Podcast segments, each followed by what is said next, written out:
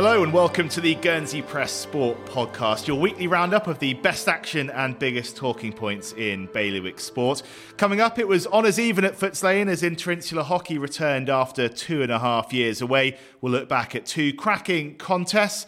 We'll also hear from father-daughter duo Chris and Joe Dyer about the work Dyer Senior is doing to move the sport of bowls forward and about Joe's hopes for this weekend's tennis Interinsular, where she's set to play a key role once again.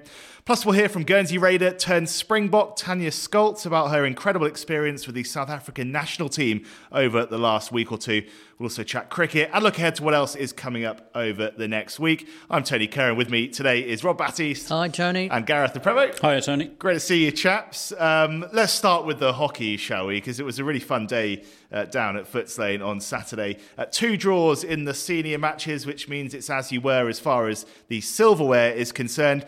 Jersey retained the women's trophy after fighting back to draw that 1-1. Well, it was a proper ding-dong battle in the men's match, that one finishing 4-4. Which keeps the trophy here in Guernsey. Gareth, I suppose after 2 years away, two draws was quite a sort of nice way to ease us back into insular hockey. Well, yeah, I suppose it was, Tony. I mean, it would have been lovely to have two Guernsey wins to report on, but it was a great day to be there and just see the crowd. I mean, it was a typical interinsular day, very boisterous. It's a nice rivalry. It's still a friendly atmosphere down there, even on Interinsular Day. But it's sort of those back-to-back games, it just sort of builds throughout the day. And by the time the men's game was coming to its climax, which was a pretty thrilling climax as well, with Jersey scoring late on to equalise and almost getting a winner in the last minute, it just felt like we were almost back to normal. That was the great thing about it. So Interinsular really bringing the best out of the players on the pitch, bringing the best out of the crowd, and just enjoying being there on a great day of sport. Yeah, absolutely. Let's have a quick listen to what the two captains had to say afterwards. Men's skipper Zach Damrell and first the women's captain Lucy Wardrum. I thought we really dug in. I thought we earned that draw.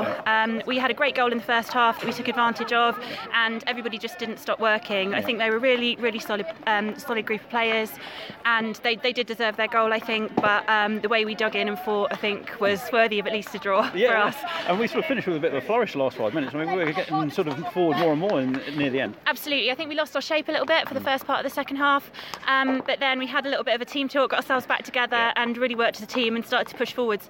We're really a great team when we start pushing forwards all together as a unit, and we started doing that, and I think we were unlucky not to get a second goal at the end. Overriding emotion at the end? Yeah, I mean, obviously disappointed we didn't win the game, but ultimately happy to have retained the trophy. I think we created enough chances to win the game, gave away quite a few shorts, but yeah, it was a good game. Just a bit of a shame to sort of concede sort of fairly late on, but the pressure was being piled on at the end. Yeah, I mean, when you're down and you're chasing an Interinsular and you know you have to win to get the trophy back, you're definitely gonna step up and press as high as possible.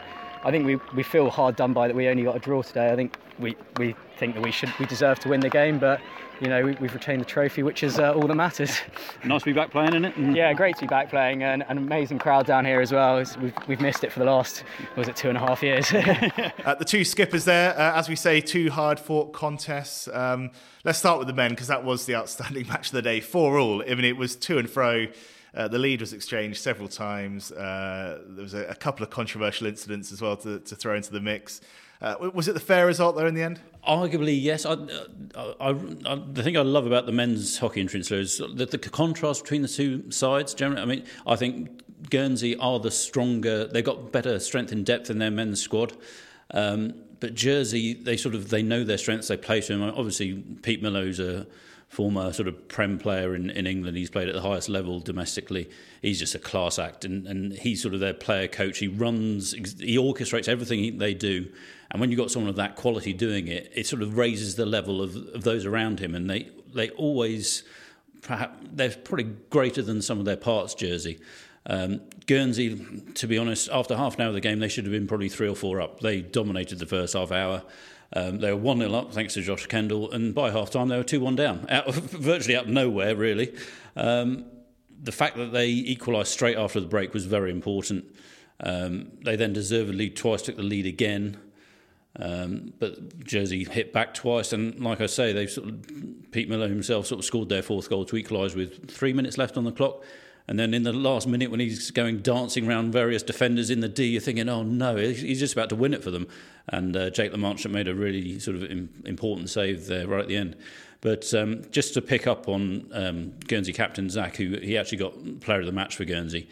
And he was outstanding. He was absolutely brilliant. And there's something about Zach Damrell that when he sort of steps on a hockey pitch, he seems to grow a foot in stature every time. He's not the biggest bloke, but when you see him on a hockey pitch, he's full of energy, he's full of drive. And I mean, he scored two great goals, and he could have had a hat-trick had it not been for an absolutely stunning save by Alex Noll. I still don't quite know how he saved it. It was sort of full strength, diving high to his left, and he sort of saved it with his stick, and that takes some doing. But it was a really good contest, and yeah, like I say, I think out the two sides, Guernsey perhaps feel they should have won, but it was probably fair reflection on the 70 minutes in the end. One thing I just want to add now is this sort of like the holder retains the trophy format. I've sort of mentioned it in my follow-up story to the Interinsulars. I think it just adds so much to it because Jersey came in knowing they had to win. And in doing so, that's what made them press at the end. I mean, there was no sort of lottery of shootout at the end of any penalties or anything like that. They come here knowing that to take the trophy home, they had to win. I just think that makes for a more open and more dramatic game as well.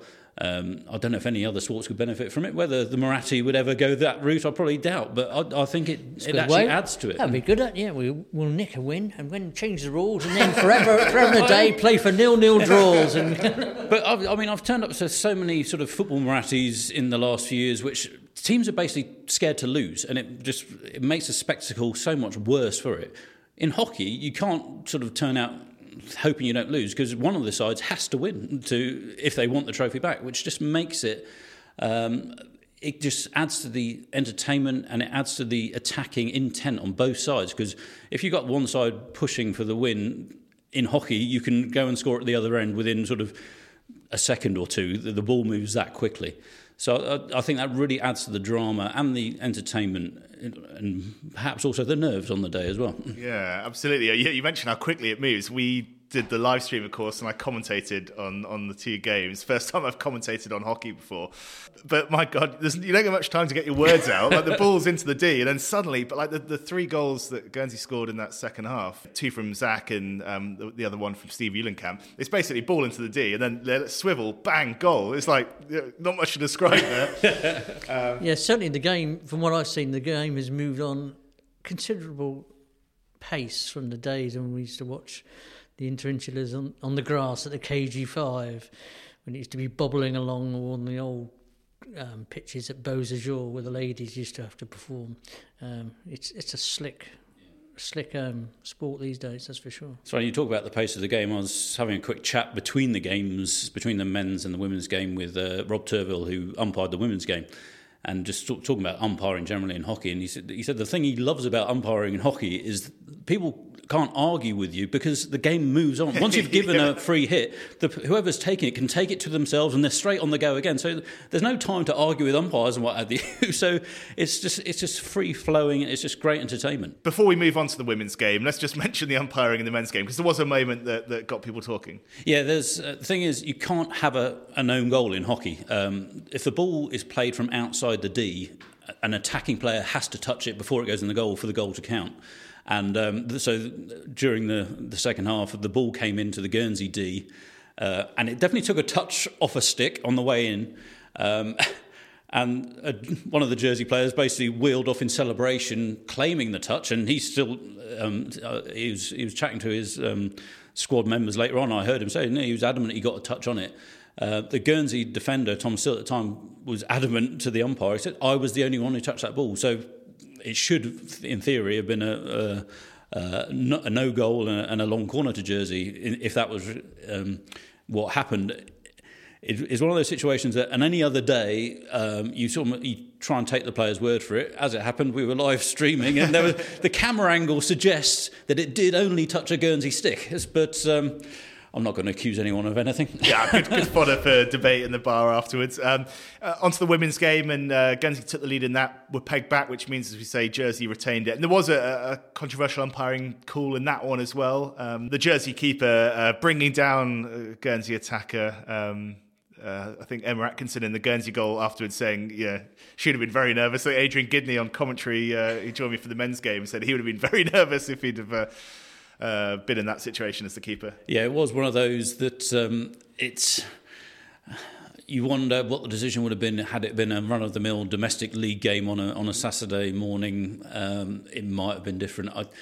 You don't want to see controversial decisions given too much, but yeah, I'm not so au fait with every rule in hockey to say that it was the wrong decision. It could have gone either way, really, but it did add to the drama, that's for sure. Yeah, it was certainly entertaining, and Guernsey was sort of they really grew into that second half and were throwing everything at Jersey in the end, but couldn't quite find a way through. Well, no, this comes again from the holder retains a trophy. I mean, I was standing on the far side of the pitch, sort of opposite the stand, and listening to the benches on both sides, and Damien Wallen, who's the assistant manager of the Guernsey women's team, in the last 5 minutes, he was shouting them, come on, we need a goal, you know, it's not we can hold on for penalties here, because there's no such thing, we need a goal. I thought Guernsey played pretty well in the first half. It was a very even first half.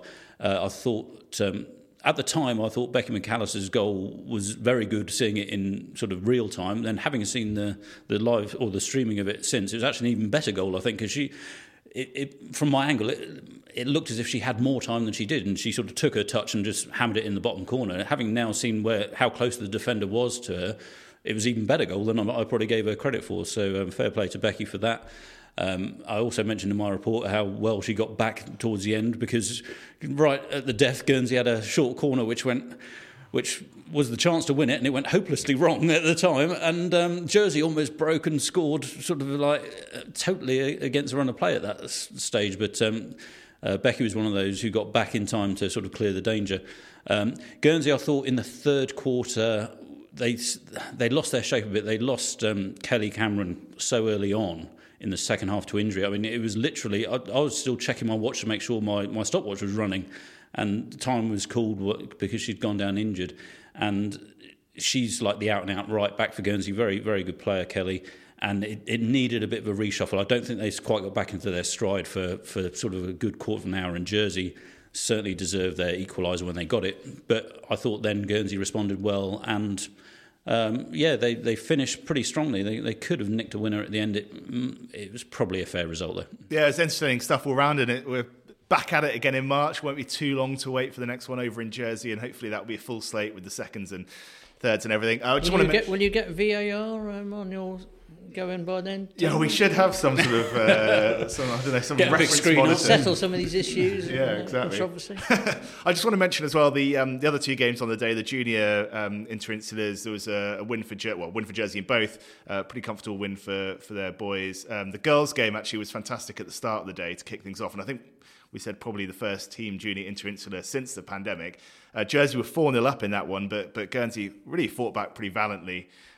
It ended up 5-3 to Jersey. But one of the nicest things of the weekend was just seeing the Guernsey girls celebrating their goals. Yeah, yeah. I mean, Jersey scored a few, and to be fair, scored some nice goals, but it was quite odd. They almost didn't celebrate them at all. It was, I don't know, whether they just thought it was routine and they were going to kind of sweep to victory. But yeah, all three Guernsey goals were celebrated with real kind of vim and vigour, and it was just fantastic to see how much they were obviously enjoying those moments. Yeah, I thought a couple of Martin Gray's pictures, which we've used from those games, it really captures the joy in their faces. They just really enjoyed being part of that day, obviously, and the thrill of scoring a goal, yeah. Yeah, it was great to see. Rob, have you got a highlight of the week? Yeah, I must admit, I've only seen a sort of a pretty humdrum Premier League football match. I suppose the thing, in terms of a highlight, I think we should perhaps just spend a couple of minutes just to congratulate the Guernsey Rifle Club on their 150th anniversary year. They are our oldest sports club, beating the Guernsey Swimming Club by a few years. I'm not quite sure by how much, but I think it's quite a significant amount. I think, you know, they've been going since 1871, produced some great champions, national champions in terms of Bisley, when you think that Bisley is the biggest shooting event in world terms, and we've had two Bisley champions and had a few near misses over the years, and it was great to see that a lot of the old Guernsey guys who are now living in the UK come back for the event at St Pierre Park last week. And so shooting is certainly in really, really good fettle at the moment, and long may that continue. So well done to the Guernsey Rifle Club. Well, congratulations to the Rifle Club there. That is a fantastic achievement. I think a highlight of the week for me was popping down to Elizabeth College to speak to Ben Fairbrush, the First 11 coach there, and Tom Eisenhuth about their inclusion in the Cricketer Magazine's Schools Guide for 2022, as another badge of honour for them. I know they've been in it a few times in recent years, but it certainly shows they're doing all the right things on a cricketing front. And it does seem like that sport is in good health at the college, which is obviously pretty crucial to the sports success in Guernsey. So that's really good to see. And if you didn't already, head to our social channels at GSY Press Sport on Facebook and Twitter to hear what Ben Fairbrush had to say about it. And he might be in action again in a Guernsey shirt. It's been a while since we've seen any meaningful competition at a sort of national island level. But Gareth, some news this week as well that some optimistic thoughts ahead of next summer. Well, we are actually planning to be involved in ICC competition again, which makes a change. The ICC Europe have announced for sure that the regional qualifiers for what is now going to be the 2024 T20 World Cup, Men's World Cup, I know, it's that far ahead now, will be held. There'll be two groups in Finland and one in Belgium this coming, next summer, I should say. And Guernsey will be involved in one of them. They're not sure which group they'll be in yet because seedings will have changed, because apart from Guernsey, a lot of the European nations have actually been sort of taking part in matches, international matches, so their seedings will have changed. Ours won't have, particularly.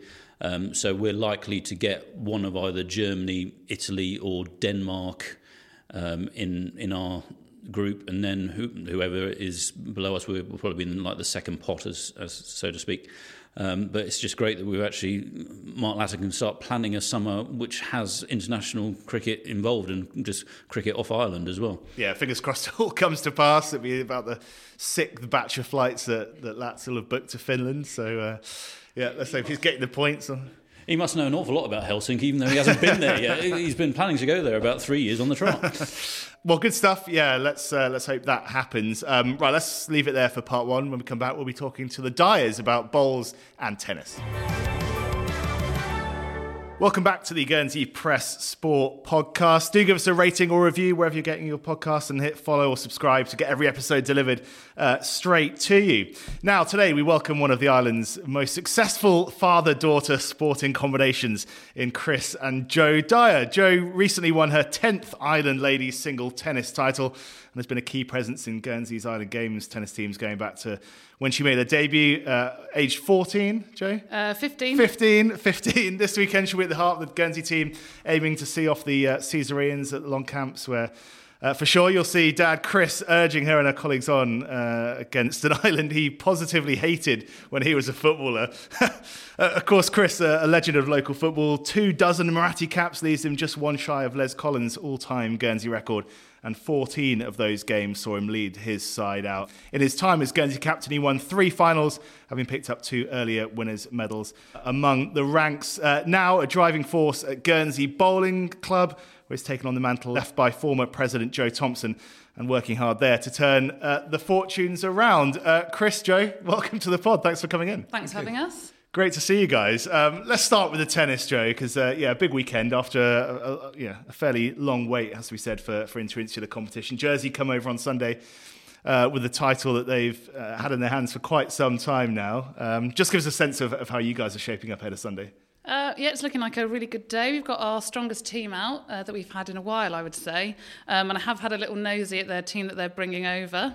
I'd say we've got a good chance. There's quite a few names in there that I haven't come across, so it is a bit unknown. But yeah, looking forward to a great day of competitive matches. Yeah, how much have you missed the chance to compete against Jersey? As we said, it's been a little while since Guernsey have had their hands on the trophy, so that burning desire must burn stronger every year to get it back. Yeah, definitely. It's been a while. Obviously, last year it was cancelled because of COVID. The year before, we had a shortened format, basically just because of court availability in Jersey. So yeah, it'll be nice to have a few more got a few more matches this time. Yeah, awesome. Chris, you're going to be down there? I'll be down there for sure. Yeah, never miss one of those interinsular matches. I love it, to be honest, but I find it very nerve-wracking, to be honest. It's nothing worse than watching your daughter playing tennis against the old enemy. Dad. Don't worry if he is, because I was apparently. He's definitely my person. So when I'm on court, if I need to look up on the balcony, if I need to, make eye contact with somebody, if I feel like I need that little boost, it's always clenched fist there. Yeah, yeah. It's always Dad that I look at. But I know it's obviously really nerve-wracking. I think it's worse to watch sometimes than it is to compete. Obviously, it's it's not in your control. So, yeah, I think he'll probably be having a more nervous day than me on Sunday. As we said in the intro, Joe, 10 Ireland singles titles now. How do you reflect on that? Because that's quite some achievement. Yeah, I'm really, really proud of that. I can remember winning my first couple, and it was sort of, if somebody had said to me, that this was going to happen, you're going to win 10 titles, I never really would have believed it. And it's just, it's so good. Every time I win one, it feels just as good as the first few. It's just, I guess I'm really proud of myself. Yeah, I know, it's epic, and certainly I saw you win one a couple of years ago, and that desire and the enjoyment you take from it clearly hasn't waned at all over the years. The competitive spirit is alive and well. I can definitely thank my dad for that. I do get very competitive on court, and I think, you work so hard for it, you train so hard for it. And it's just in that moment, I think I'm probably famous for that big celebratory scream that comes out every time. It just, you can't help it. It's just, an amazing feeling. Yeah, Chris, do you see a bit of your mentality in Joe when you see her play tennis? Oh, yeah, without doubt. She changed her character when she goes on a tennis court, for sure. I think she's the nicest person you'd ever like to meet, to be honest, my daughter. I think probably everybody says that, but it's true. But when she goes on a tennis court, something takes over, and she just turns into another animal, I'm afraid, and... quite an unsociable young lady on the tennis. The determination comes in, and there's no conversation between her and her opponent, that's for sure, until the end of the game. So I just love to watch it, but as I say, it's very, very nerve-wracking. I'd be glad when the day's over, to be honest. Do you still really get worked up watching her, will you? I get worked up, yeah. Yeah, very much so, yeah. Yeah. I just find it so nervous. Even after 10 Ireland titles, Yeah, when she got to 6 or 7, I know she mentioned a goal would be 10, and I thought, really, it's a little bit unrealistic, and that's one hell of a goal to set yourself. So probably a week before the tennis tournament starts, Joe's mood changes, and you've got to be careful what you say, and you've got to... and it's true, because she get a bit snappy and whatever, and then the tennis tournament goes ahead, and she wins, and we get our Joe back again. Oh, yeah, I think it's the build-up, isn't it, that you start thinking about it for a while before any big match, really. And then, I don't know, sometimes you're in the mood to talk about it. Sometimes you think, I'm thinking about this so much, I don't want anybody to talk to me about it anymore. Obviously, it's a lot of pressure. It's the same like with all these tournaments, and I think probably for all sports people, if you've got a big event that you're focused on, it obviously takes up a lot of brain space. I think it's right to just form sort of listeners now. It's appropriate to say that your mum and Chris's wife, Julie, is a multiple Ireland fencing champion as well, of course, and been a leading light in that sport for years. Are you more dad than mum in sport? Such a controversial question. I think Dad would like to claim me. Dad's definitely more outward with his competitiveness, I would say. I can vouch for that. And Dad would be very competitive in everything that he does, whereas I think Mum is very competitive, but only really at fencing. She wouldn't be as outwardly aggressive, probably. She'd be giving you advice this week leading up to it and telling her you should be, staying calm or whatever, or don't listen to Dad. Stay away from it. Yeah, Mum definitely says I will just... Chill. She's quite level-headed, yeah. She'd be, relaxed, just enjoy it. And Dad's saying that as well, but then underneath it, he's like, come on, he really wants the Guernsey team to beat Jersey. Yeah, I'd be very much so, do what you need to do, because it's that moment, really, and it's a case of you go on the tennis court, no regrets. But Chris, when that was football, that could mean most things, do what you have to do, but you can't do... This is tennis we're talking about. Yeah, that's very true, yeah. But I think it's a lot of psychology is involved with tennis as well, that you can get into your opponent's head, really, and I think that goes a long way, really. Joe's very, very mentally strong, and I've seen some very competitive games, and I thought, this is going to go down, he's got the strongest mentality.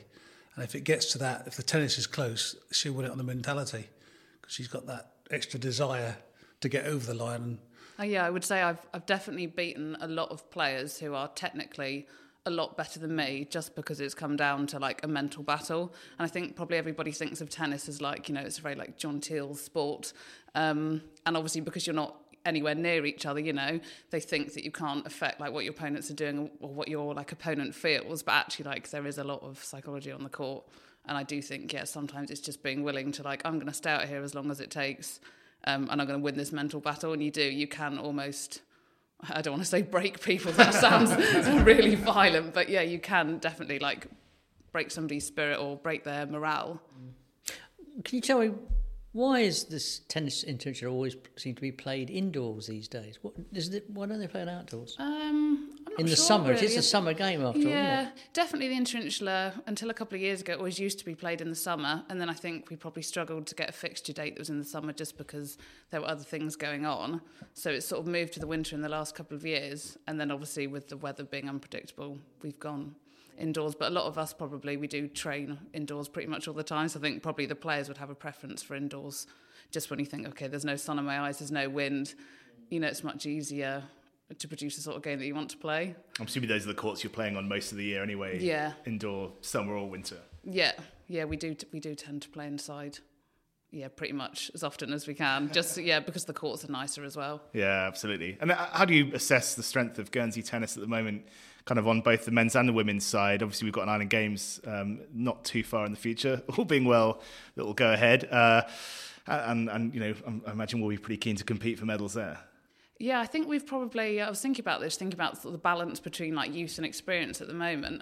And I think we've hit a bit of a sweet spot now, I'd say, because there's, you know, a few of us on the team that have got quite a few years and competitions under our belts. Obviously, we've got a couple of debutantes in the team as well. So we've got Lauren Coutanche playing number 4 on our singles. So she's one of our younger ones that's coming through. She's improving very fast. And obviously we've got Ollie Cull and Lauren Watson-Steele as well. They're new additions to the team.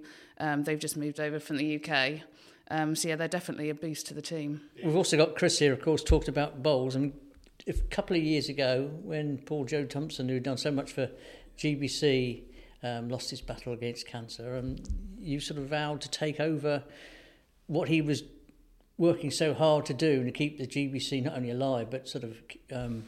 progress for many years to come, and you really got stuck into it, Chris, haven't you? Yeah, I think that's a fair description, to be honest. Joe and I become very close, actually. When I retired from actually full-time work, I sort of spent a couple of afternoons working at his house with him for a couple of years, to be fair. We got very, very close there and quite friendly. And at that time, I wasn't playing the outdoor bowls, and he invited me to an outdoor tournament to play with Guernsey Raider in a pairs tournament, and we actually won that tournament as it happens. So I thought maybe it's time to start the outdoor bowls, and I thought, well, I've got to pay Joe Thompson back really, so that's the reason I joined Guernsey Bowling Club, which I felt a little bit guilty because being a Vale Rec man, but it was a bit of a thank you to Joe. And I played for one season up there and enjoyed it, and Joe said he'd like me to become captain of the club, and with himself and myself, give the place a bit of a shake-up because it was sort of struggling, numbers are going down, finances were getting more and more difficult, and Joe was sort of bailing us out year after year. So we looked at quite a few options of what we could do together, and we actually went down to the tennis club. Joe and I had a meeting down at a tennis club one day with a chap, Mike Watt, who was a manager down there, with a vision of moving our bowls club down there. Unfortunately, it was about 1.5 metres, not quite big enough, so... that didn't quite happen, unfortunately, but Joe had a lot of funding in place and a lot of contacts, and we thought that would have been fantastic for the Guernsey Bowling Club to move down there with their facilities, you know, just the bar, the changing rooms, and just a nice sporting community. Unfortunately, that didn't happen. And then not long after that, Joe sadly passed away. So Joe wasn't only our president, he was actually our secretary as well. So when he sadly passed away, I had the unfortunate phone call from his wife, Eileen, to say he passed away. I thought, OK, we're in a bit of a mess here. We're in COVID. Bowl season isn't far away. What do? We haven't got a president. We haven't got a secretary. There weren't a lot of leaders up there at the time, so I arranged a meeting with what was left of the club members in the field. And we sat in the field 2 metres apart on these white chairs and discussed where we were going to go and shake the place up. And that's where it went from there, really. And you really have shaken it up, Chris. I've seen clear evidence of that. And, you know. Yeah, I think we've done quite well, to be fair. I'm quite lucky. We brought people in on committee that are like-minded and they're buying into it.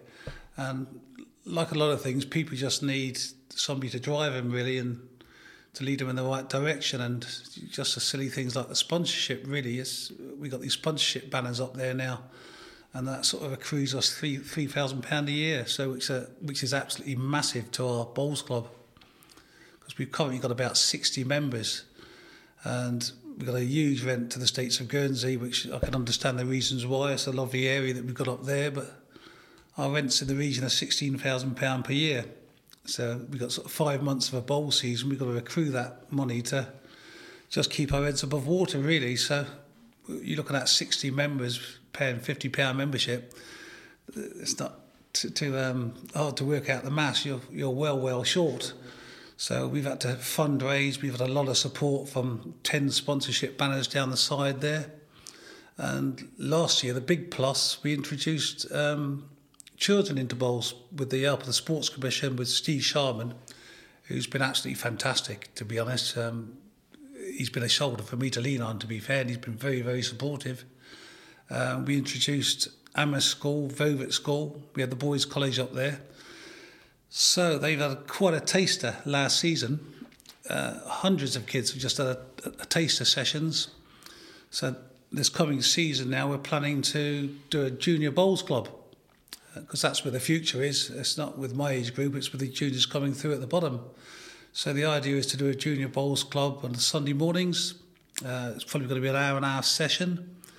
And we've also attained a fantastic sponsorship deal with JW Rioy, and that's going to be a godsend. We've got a 3-year contract with them, with quite a substantial amount of money. The plus in that is we don't have to charge the kids any green fees to play.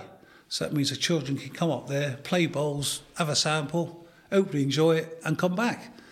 And with it being on a Sunday morning also, the parents will hopefully come up to support their children. We might get a few parents that might decide they want to give it a go. Because the policy is, it's an open door policy at Beaujolais. Everybody's welcome. Just try it and give it a go and see how you get on. You've taken to bowls like a duck to water, haven't you? I mean, you can't kick people, but no. You can. But you know, you can certainly dig them verbally. I've had plenty of experience of that this summer as a colleague of yours, Chris, and our championship-winning team. We want to get that in. We did well. We won the Triples League on a Wednesday night. Yeah, I played twice at about 16, so I'm not going to take much credit. But all those points add up to win the league, don't they? It's they were crucial games. Crucial games, yeah. I mean, yeah, in terms of that sort of transition from football to bowls, I mean, do you find you get out of bowls some of the things that you got out of football as well? Obviously, a very different sport. It's a tough question, that, really. Football's a be-all and end-all, really, for me, really, and certainly the interinsulars. But I certainly enjoy the interinsulars against Jersey and the bowls as well, because they're not nice people over there. So. And the opportunity to put one over them in anything is great, and they always think they're better than us. It's just their mentality, to be honest. So when the opportunities of playing Interinsular against Jersey, then you've got to put your head above the parapet pit wall and go for it, to be honest, yeah. It's inbred in us to try to beat them when we can, and invariably we're the underdogs, because they always seem to have bigger numbers, whatever sport, really, better support. So you're always the underdog, and generally they win more than what we do, but we certainly enjoy our successes. We're talking on bowls, a more serious question. I mean, obviously you've done a lot this summer with the juniors. I mean, how key do you see island-wide, not just GBC, about getting youngsters into the sport? Because that's the only way the sport will, and the clubs as they are, will survive. I think you're spot on. The clubs won't survive without juniors coming through. Unfortunately, there's a few sticklers, shall we say, that haven't sort of moved into that way of thinking, really. Because my view is we may not have the best green in the island because I'd like to see people playing bowls morning, afternoon and evening, 7 days a week. That's the ideal. Obviously, that's going to be a little bit of detriment to the surface that you're playing on, but my view is it doesn't matter if you haven't got the best surface in the world if you've got people out there enjoying themselves, and that's the future. A lot of the, without being too rude, you can't bracket everybody, but a lot of the older bowlers, they want to just keep it for themselves. So they're thinking, yeah, it only get used 30% of the time. We'll have a fantastic green, but we won't survive with that mentality. So we've had to change people's thought process in that, which we are getting there. And I know the Northern Bowling Club are starting to do junior bowls as well. I think they've had St Sampson's School and Vale. So that's a great plus as well. So, I mean, the goal would be fantastic to see Sunday mornings, for example, Vovert School or Amherst School versus Vale and St Sampson's, and just little mini tournaments, very small, but just let it grow, and that is the only way it's going to survive. And make it fun. And make it fun. That's exactly it. It's got to be fun, because bowls again, it's got this stigma of grey trousers, white shirt, and a little cap. And I remember the first day the college boys come up to Beaujolais. I introduced them. I didn't bore them with too many details about rules, etc. So I said it's about having fun. And I think we had 14 college lads, 16, 17-year-old lads. After the session, I said, do you enjoy that, guys? They said, yeah, fantastic, really enjoyed it. And I said, well, talk is cheap. I said, you coming back next week, lads? Yeah, we'll be back next week. And one of them said, when they signed up to bowls, they were getting teased at school that they thought, the coaches would be turning up with his grey trousers, white shirt and a little cap. We're up there with shorts, Spurs shirts, having fun. No taste whatsoever. Yeah. Standards have slipped. And consequently, the next week, the 14 lads turned up and there was 2 extra ones. Oh, wow. So, and I know they want to do it again next year as well. So straight away that broke that stigma. Well, we're not silly enough to realise that those college boys will go to university next year or the year after. So they might not come back to Guernsey for 4 or 5 years, but we've sown that seed. Yeah. They've enjoyed it. When they come back, they might be 22, 23. Let's give it a go. And that's my mentality. Whether it's right or wrong, we'll see in a few years' time. But hopefully, because bowls won't survive with 140 members across 3 bowls clubs. No. You want 500. Yeah. So you just want more people pulling in that direction and not thinking about themselves and their success. It's thinking about bowls and its future. So you think clearly there's a big opportunity to grow the sport in the near future? Yeah, very much so. And I think we've... You've got the sports commission on your side as well. Sports commission have been superb. Steve and the staff up there have been so supportive. And we're lucky right on both of your doorsteps, so I can just walk round the corner into their room. Can you help us with this? Can you do this? And they've been fantastic, really. And the Sports Commission officers have actually been helping to walk the children up the road from Amherst School to Beaujolais, so of the health and safety. Yeah. So couldn't ask for more, really. So they've got a little bit of funding in place as well from the states, which they can help us with the funding of the green fees, because ultimately you don't really want to be charging children to play balls. You want to get them out there playing and enjoying it and see how it evolves, and then get them to sign on to play. Yeah, absolutely. Yeah. Well, I mean, it sounds like you're doing a great job up there and moving things on, changing mentalities. I'm sure it's something we'll return to before the start of next summer season and talk a bit more about bowls. Just to finish off, Joe, predictions for Sunday, confident? Quietly confident. Like I say, there's quite a few unknowns because I'm not familiar with probably about half of their team, to be honest. And obviously you don't know what people have been doing, how they've been training in the last 2 years or so. But quietly confident. Maybe we'll turn that bad record around this year. Yeah, well, best of luck. Thanks very much to both of you guys for coming in. Yeah, it's been great to chat. Thank you for having us. Yeah, it's great. Thank you.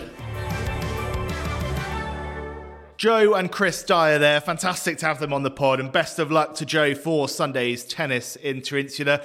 We also recorded a chat with Chris about his football career, one of Guernsey's greatest ever, a man who featured at number 6 in our countdown of Guernsey football's top 100. Watch out for that in the coming weeks on our Monday football show. Now, as we mentioned, it is a busy weekend locally. More to come on that in a moment. Also a busy weekend potentially for Guernsey Raiders lady star Tanya Skoltz. She's had the time of her rugby life over the last week or two, hooking up with the Springbok women and making her debut in the green and gold of South Africa, coming off the bench as they beat England under 20s in a friendly in London. Not just that, she's been training alongside the England senior squad and could be in action again as the Springbok women face the Barbarians as part of a big double header at Twickenham on Saturday. I caught up with her earlier in the week to talk about the experience. Tanya, first of all, just sum up the experience so far, what it's been like to be involved in the Springbok women. Yeah, it's been an amazing experience. It's been really intense. The level that we train at is like nothing I've ever experienced before. But it's been really amazing. The girls have been good, really welcoming and friendly. And yeah, I've just felt like I'm part of the squad from the get-go, which is really, really good. I must say, like, it is quite daunting joining a squad that's been together for quite a few weeks and then, you know, getting to know all the girls. But I think, I think it's been quite easy fitting in with everyone because they've all been so welcoming, and I've really enjoyed the training and the level of training that we've gotten with the coaches, with the South African coaches. Yeah, fantastic. We'll come on to the training last week because that was a particularly exciting opportunity. I know you did some work with England's senior women's squad. But let's just focus on the match yesterday then. You know, your first ever run out in a Springbok jersey. Just talk us through about that. Tell us about that experience, what it was like, what it felt just to pull that shirt on and represent your country.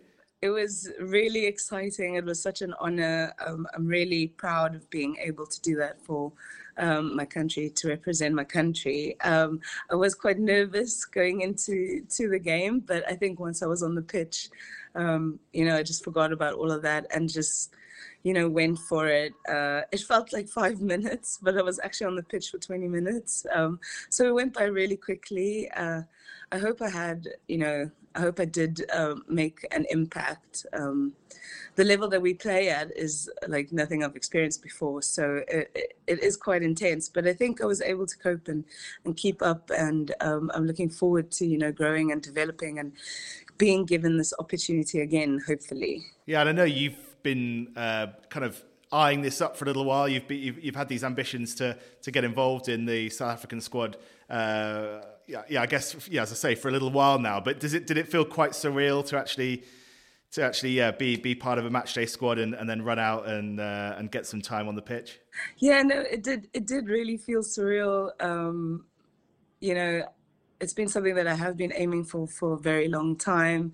So it felt surreal, but also it felt like it was where I was meant to be. And I enjoyed it. Like, I can't wait to play again and to continue being part of the squad and hopefully, you know, proving myself enough that I'll be selected in the squad that's going to the World Cup. Yeah, lots to play for, lots to look forward to. Last week, ahead of that game against England under 20s, you trained, I think at Worcester, is that right, with the England's women's squad. What was that experience like? I mean, that, you know, I suppose, you know, it doesn't get much more high level. It was, honestly, it was fantastic. It was great to be able to learn and to see what the England squad does and how they train and how they play together. And, you know, everything that they do is at like high intensity, is quite clinical. You know, you could see they're very focused and determined. And, you know, what I took away from that is, you know, to always just like be giving 100% whilst you're training, and to keep that intensity up and keep working and keep that work rate going. But it was such a good learning experience. I think, you know, I never expected to be training with the England squad. And we had one non-contact session and one contact session, and you know, I was able to tackle those some of the England goals. I think I did like 3 or 4 tackles in the time that I was playing, and you know, it also just makes you realize that they are flesh and bone just like we are, and you can get them down as well, but the reason they're so good is because they play as a team. The intensity is always high, and you know, they really focus and they work well together. So I think us as a squad, we learned a lot from that, but it also taught us that, you know, we can keep up with the best in the world. So we just need to stay focused and keep that intensity up, and you know, look forward to growing and developing and learning over the next year to the Rugby World Cup. It was great seeing the amount of support you were getting online yesterday from your teammates and friends in Guernsey. I mean, how much did it feel like you were representing kind of Guernsey Raiders ladies as well when you're out there as much as Springboks women? Yeah, no, I really, you know, I could feel the love yesterday from my teammates, and I must say that I don't think I would have gotten to where I am without the support of my teammates and friends. They're basically my family in Guernsey, and I think you can just see by like how supportive they are and how proud they are of where I am, and you know, I really appreciate that. The girls do so much for me. You know, they train with me, they encourage me, they motivate me. So I definitely felt like, as much as I was obviously playing for my country, Guernsey is my second home, you know, and I love Guernsey, and I love the players that I play with. So I was super proud to be representing them as well. I think it seems like most of the squad are South African based. Is that right? I don't know if there are any other overseas based players. I think there's one other player, yeah. Plays for Exeter Chiefs. Oh, cool. Okay. I mean, has there been a lot of interest from your squad members, from your teammates over in that camp about Guernsey and about the rugby here and the, you know, the community? Yeah, for sure. They all, I think they get a little bit confused as to how I found myself on a little island called Guernsey. But yeah, they all say they want to come visit me and see what it's like and come play in Guernsey. So no, it's I think it's cool for them that, you know, they have someone that's played a little bit of in a different place, and you know, we learn things differently as well, and we play differently, but you can see that the level that they play at is really, really high. And I'm just trying to keep up with all of them because they're such a talented bunch of girls. Yeah, it's been great. But they're all like really interested in Guernsey and where is Guernsey and how I found myself there. Lots of explaining to do. And the tour is by no means over, is it? There's a very big kind of finale to come at Twickenham. Just tell us about that and the week ahead and what it looked like for you and the squad. Yeah, so obviously we are doing a bit of recovery now after playing the game yesterday. But yeah, straight back into training and being focused and looking ahead as to what's next and how we're going to tackle the next game, and just putting in that 100% intensity in training. Yeah, and I'm looking forward to it, because at every single training lesson I'm learning something new, and you know, I'm really starting to specialize in that hooker position, and my throw-in is improved significantly, and it's just those little tips that the coaches give you during training that makes like a big difference. And I think the team, you know, they're just very focused on leaving on a high. If they win against the Barbarians, it'll be a really successful tour for them, and you know, the coaches say we need to, it's not necessarily about winning or losing, it's about processes and focusing on specific things that we're trying to improve in every single game. So, I mean, winning is what we want to do, of course. We're all competitive and everyone loves to win, but also I think it's just to take out as much as we can and focus, because you know, South African rugby, women's rugby, is really on an upward trend at the moment, but it's definitely not as developed as the rugby in England, for instance. So I think taking in everything that we can whilst we're here and learning as much as we can, and focusing on the game on Saturday is what we're trying to take out and what the girls will take with them going back to South Africa. And also the fact that, you know, the team can keep up with the best in the world. And I think that's really positive. So it's something that they can use going forward, so that hopefully in the World Cup we can be really competitive. And how much would it mean to you to be involved at Twickenham on Saturday? Oh, I'd love to be involved. But, you know, even if I'm not playing, I think it's about supporting your team members, and what you do off the pitch is just as important as what you're doing on the pitch. So I'd love to play, of course. I love playing rugby, but if that opportunity isn't given to me, I'm going to be screaming my lungs out on the side, supporting my team members and hoping for a win. Awesome. And I just wanted to ask you as well about the, you know, we've seen the videos over the last week of the singing and dancing after training sessions, you know, the sort of the farewells you've been saying. How much have you been getting involved in that? Is it... Well, I'm definitely dancing with the rest of the squad, but I don't necessarily know all the songs. But yeah, no, it's great. I think that's South Africans love to sing and love to dance, and that's a big part of our culture. So, you know, we're just being true to who we are as a nation, and I think everyone really enjoys the spirit of South Africans. And often in the bus we're singing and dancing, so it's just part of who we are and what our nation is like. It's fantastic, and it's great to see you and the whole squad enjoying it so much. So yeah, congratulations on that appearance yesterday, and best of luck for Saturday if you're involved. Thank you. Thanks so much, Tony, and it's great to speak to you. And I just want to also say thank you to everyone in Guernsey that's been supporting me over the last week and before the game yesterday. It's really appreciated. Tanya Skoltz speaking to me a bit earlier on. Yeah. Fantastic to see her away with the Springbok women. What else is going on this weekend then? It's going to be, as I say, a very busy one.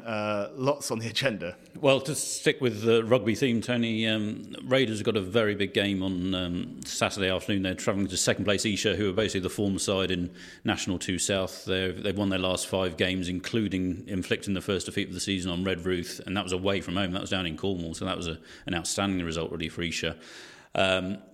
I'm not sure if Guernsey Raiders want it wet and windy, but I think it might actually help them. I don't think they're going to have any say in the matter, to be honest. It's one of those things. It's going to be wet and windy. By all accounts, Esher are a side who are very much along the same lines as Raiders. They like playing an open, wide game, so it might suit Raiders to actually have a bit of a leveller with the weather.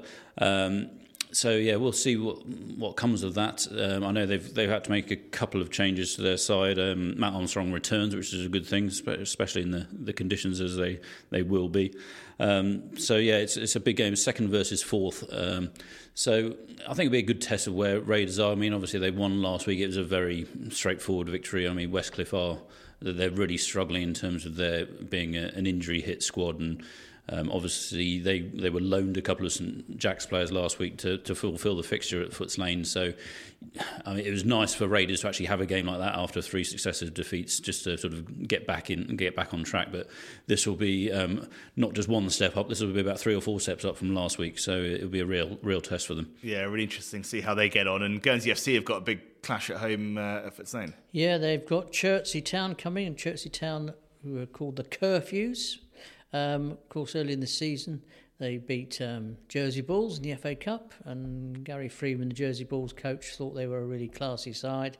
They've won 5 on the trot in all competitions, beat Twickenham and Mitcham in midweek. They look a very handy unit indeed, and a chap called Jake Baxter up front is one of the division's leading scorers. As I say, it's going to be... A bit blowy down the lane this weekend. That's obviously going to probably spoil matters, but I've got a feeling we've got it in ourselves to nick a point there possibly against what would seem to be a quality side.